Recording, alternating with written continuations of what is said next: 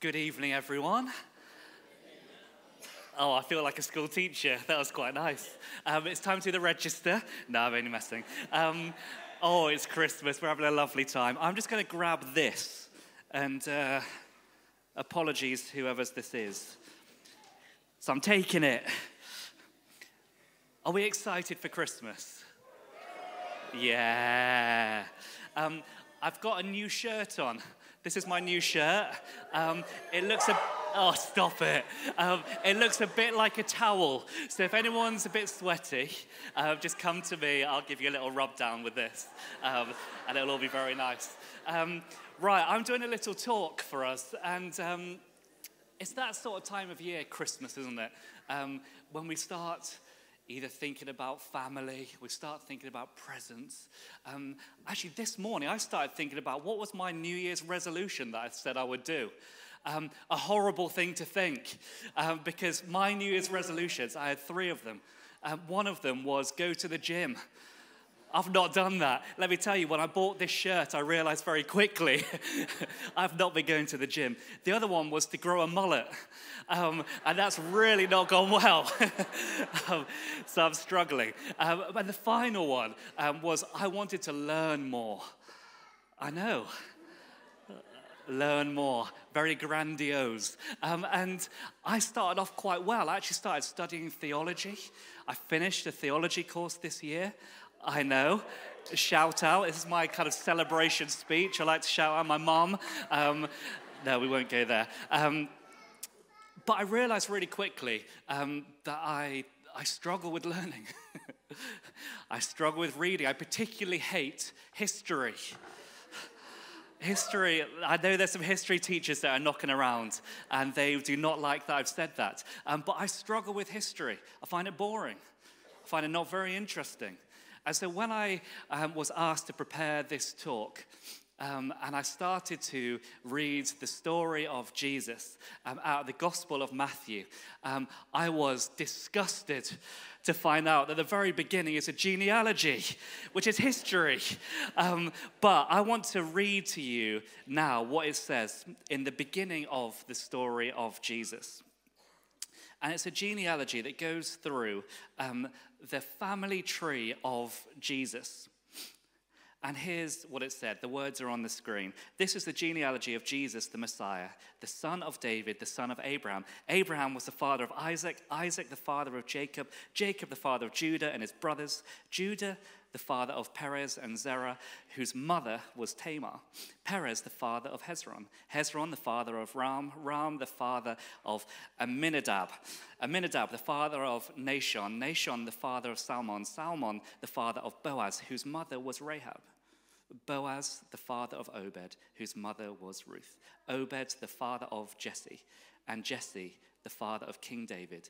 David was the father of Solomon, whose mother had been Uriah's wife. And it goes on and on and on until it goes down to the person of Jesus. But in my New Year's resolution of learning more, I found some very interesting things out that I would love to share with you guys as we reflect on the Christmas story.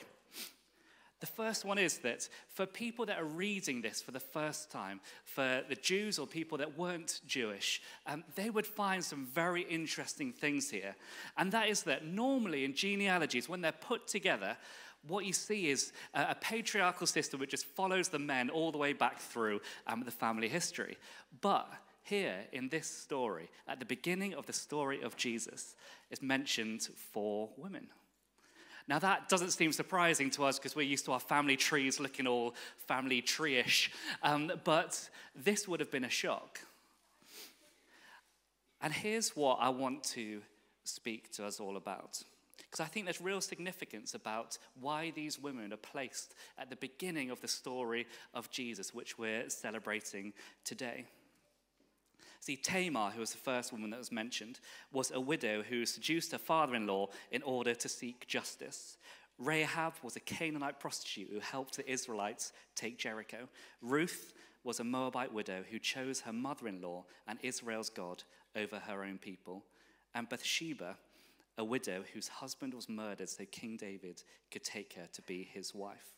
See, all these incredible women who are immortalized in the text of the Bible what they show us and, and be linked to the person of Jesus, who our faith, the faith that, of Christians, is centered around. All these women went through terrible things.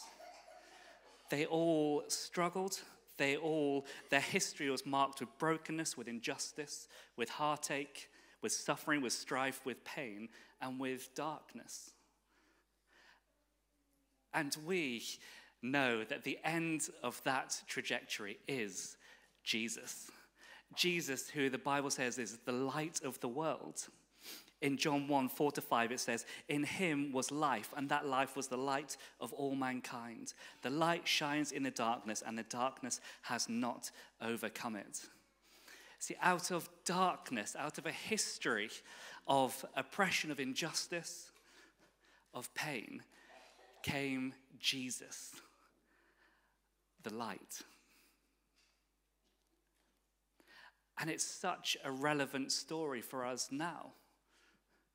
When we look at our world now, we see darkness. We see things that are tricky, things that are painful. We might even ourselves experience hurt and be experiencing hurt right now. And it might feel strange that we're here celebrating, dancing, kind of cheering, whooping, clapping. But that's why the story of Jesus is so relevant and so important to us. Because it's not a wishy washy, kind of fairy in the sky, irrelevant thing. Jesus, the light of the world, was born into darkness of struggle, of trial, of strife. And so when we celebrate Christmas, we're celebrating that despite all of that, all the darkness. We know that there is a Savior. And the people um, that were journeying through the history of, uh, of Jesus, uh, of Jesus' family, um, they were waiting for the Savior, the person that was going to wrap everything up, that was going to come save everyone, set them free. And there, in this history of Jesus' family, is Jesus, the baby born, the Savior. And that's why we now we celebrate Christmas. We celebrate, celebrate the birth of Jesus um, because we celebrate that there is light that comes into darkness. The darkness isn't powerful at all. We can't say, darkness, put these lights out now. No, we turn on a light and darkness has to go away. And we worship and celebrate now, this Christmas time, Jesus, who is light to the world we celebrate Jesus, who earlier on in the Bible it said that he's a wonderful counselor, Almighty God, everlasting Father, Prince of Peace. But I hate history. Because why is that relevant to me? Now, I, I felt jarred that my whole faith is essentially built on history. This is important stuff. This is a literal, factual person that lived, that existed. The Bible says it's a person, Jesus, who is fully God and fully man. See, we feel like we could be lonely. We could be by ourselves, especially when it leads up to Christmas. Emotions are high. Celebrating, joy, but also sadness and sorrow. But what we're celebrating in Jesus is God with us, Emmanuel. In Isaiah 7:14 it says, "The virgin will conceive and give birth to a son, and they will call him Emmanuel, which means God with us." See, I can stand here and celebrate and be filled with joy because I know that Jesus is with me. I've encountered a living Jesus who I know to be light in my life who I know to be light in the dark places inside of me. And I don't know if you're the same, but I look around as well as seeing the world out there and seeing everything that's going wrong. I also, when I look inside, I see a pretty messed up person sometimes. I see someone that's struggling. I see someone that feels hurt, that feels pain, that feels um, rejection, that feels loneliness. but I can still stand despite that and, and now and celebrate that joy is real, that Jesus is real. Jesus, a historical person, but right now is God with us, God with you. But I also stand here, like I said, hurting. And we can stand and celebrate, but we have to balance that with the struggles of life. And you could even put yourself into that genealogy at the very beginning. You could see yourself as someone who is experiencing pain, that's experiencing hurt, that's experiencing sorrow. And you think, Jesus, you're light of the world, but at the same time, I'm not doing well. Our world's not doing well. And we see glimpses of light glimpses of hope, glimpses of joy, but we don't fully see it all yet. And maybe you're in that position now that you might not have experienced or encountered the light of the world. You might really struggle being here now and dancing and singing and being joyful. I want to tell you that there is hope. And hope is a person that is Jesus. And even though that we'll still go through struggles and challenges and go through pain, there is a light at the end of the tunnel. And in, in Romans 8, it, explains and paints this picture of, of people looking forward to the time when there's no more sickness, there's no more um, hurt, there's no more loneliness or, or rejection because we are restored, restored human beings. But in the meantime, we groan, we long, and we hope for that fullness.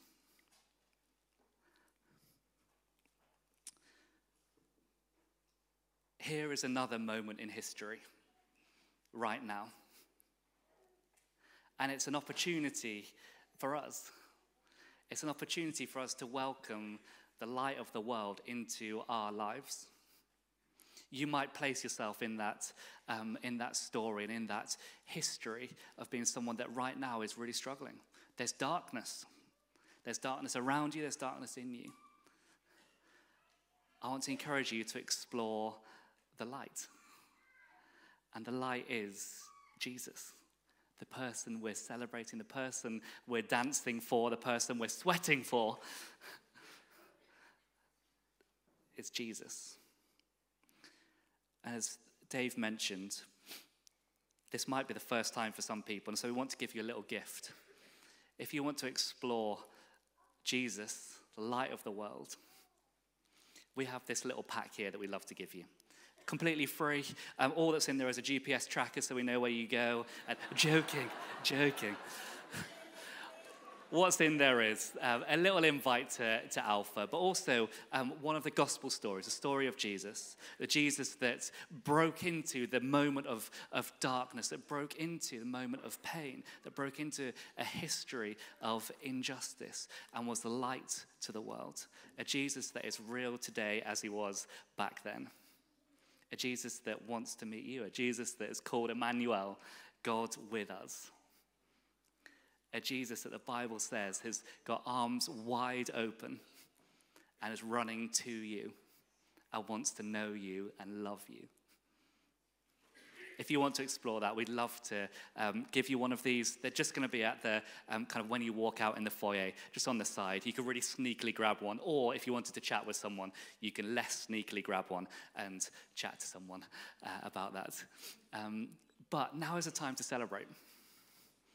And we rightly celebrate that Jesus, the light of the world, has broken into darkness, and darkness cannot overcome him. I'm going to pray for us, and we're going to go straight back into some singing, dancing, whooping, and a hollering. Um, so if, you uh, if you're of the praying variety, do get in whatever position you like to get into. I'm going to pray for us. Um, Father God, I thank you so much that you love us to the extent that you gave your only Son, Jesus, for us. I thank you, God, that you break into darkness you break into pain, you break into struggle and strife with light. And Father, today as we worship and celebrate Christmas, let us know and experience the light of the world that is you, Jesus. In your precious name, amen.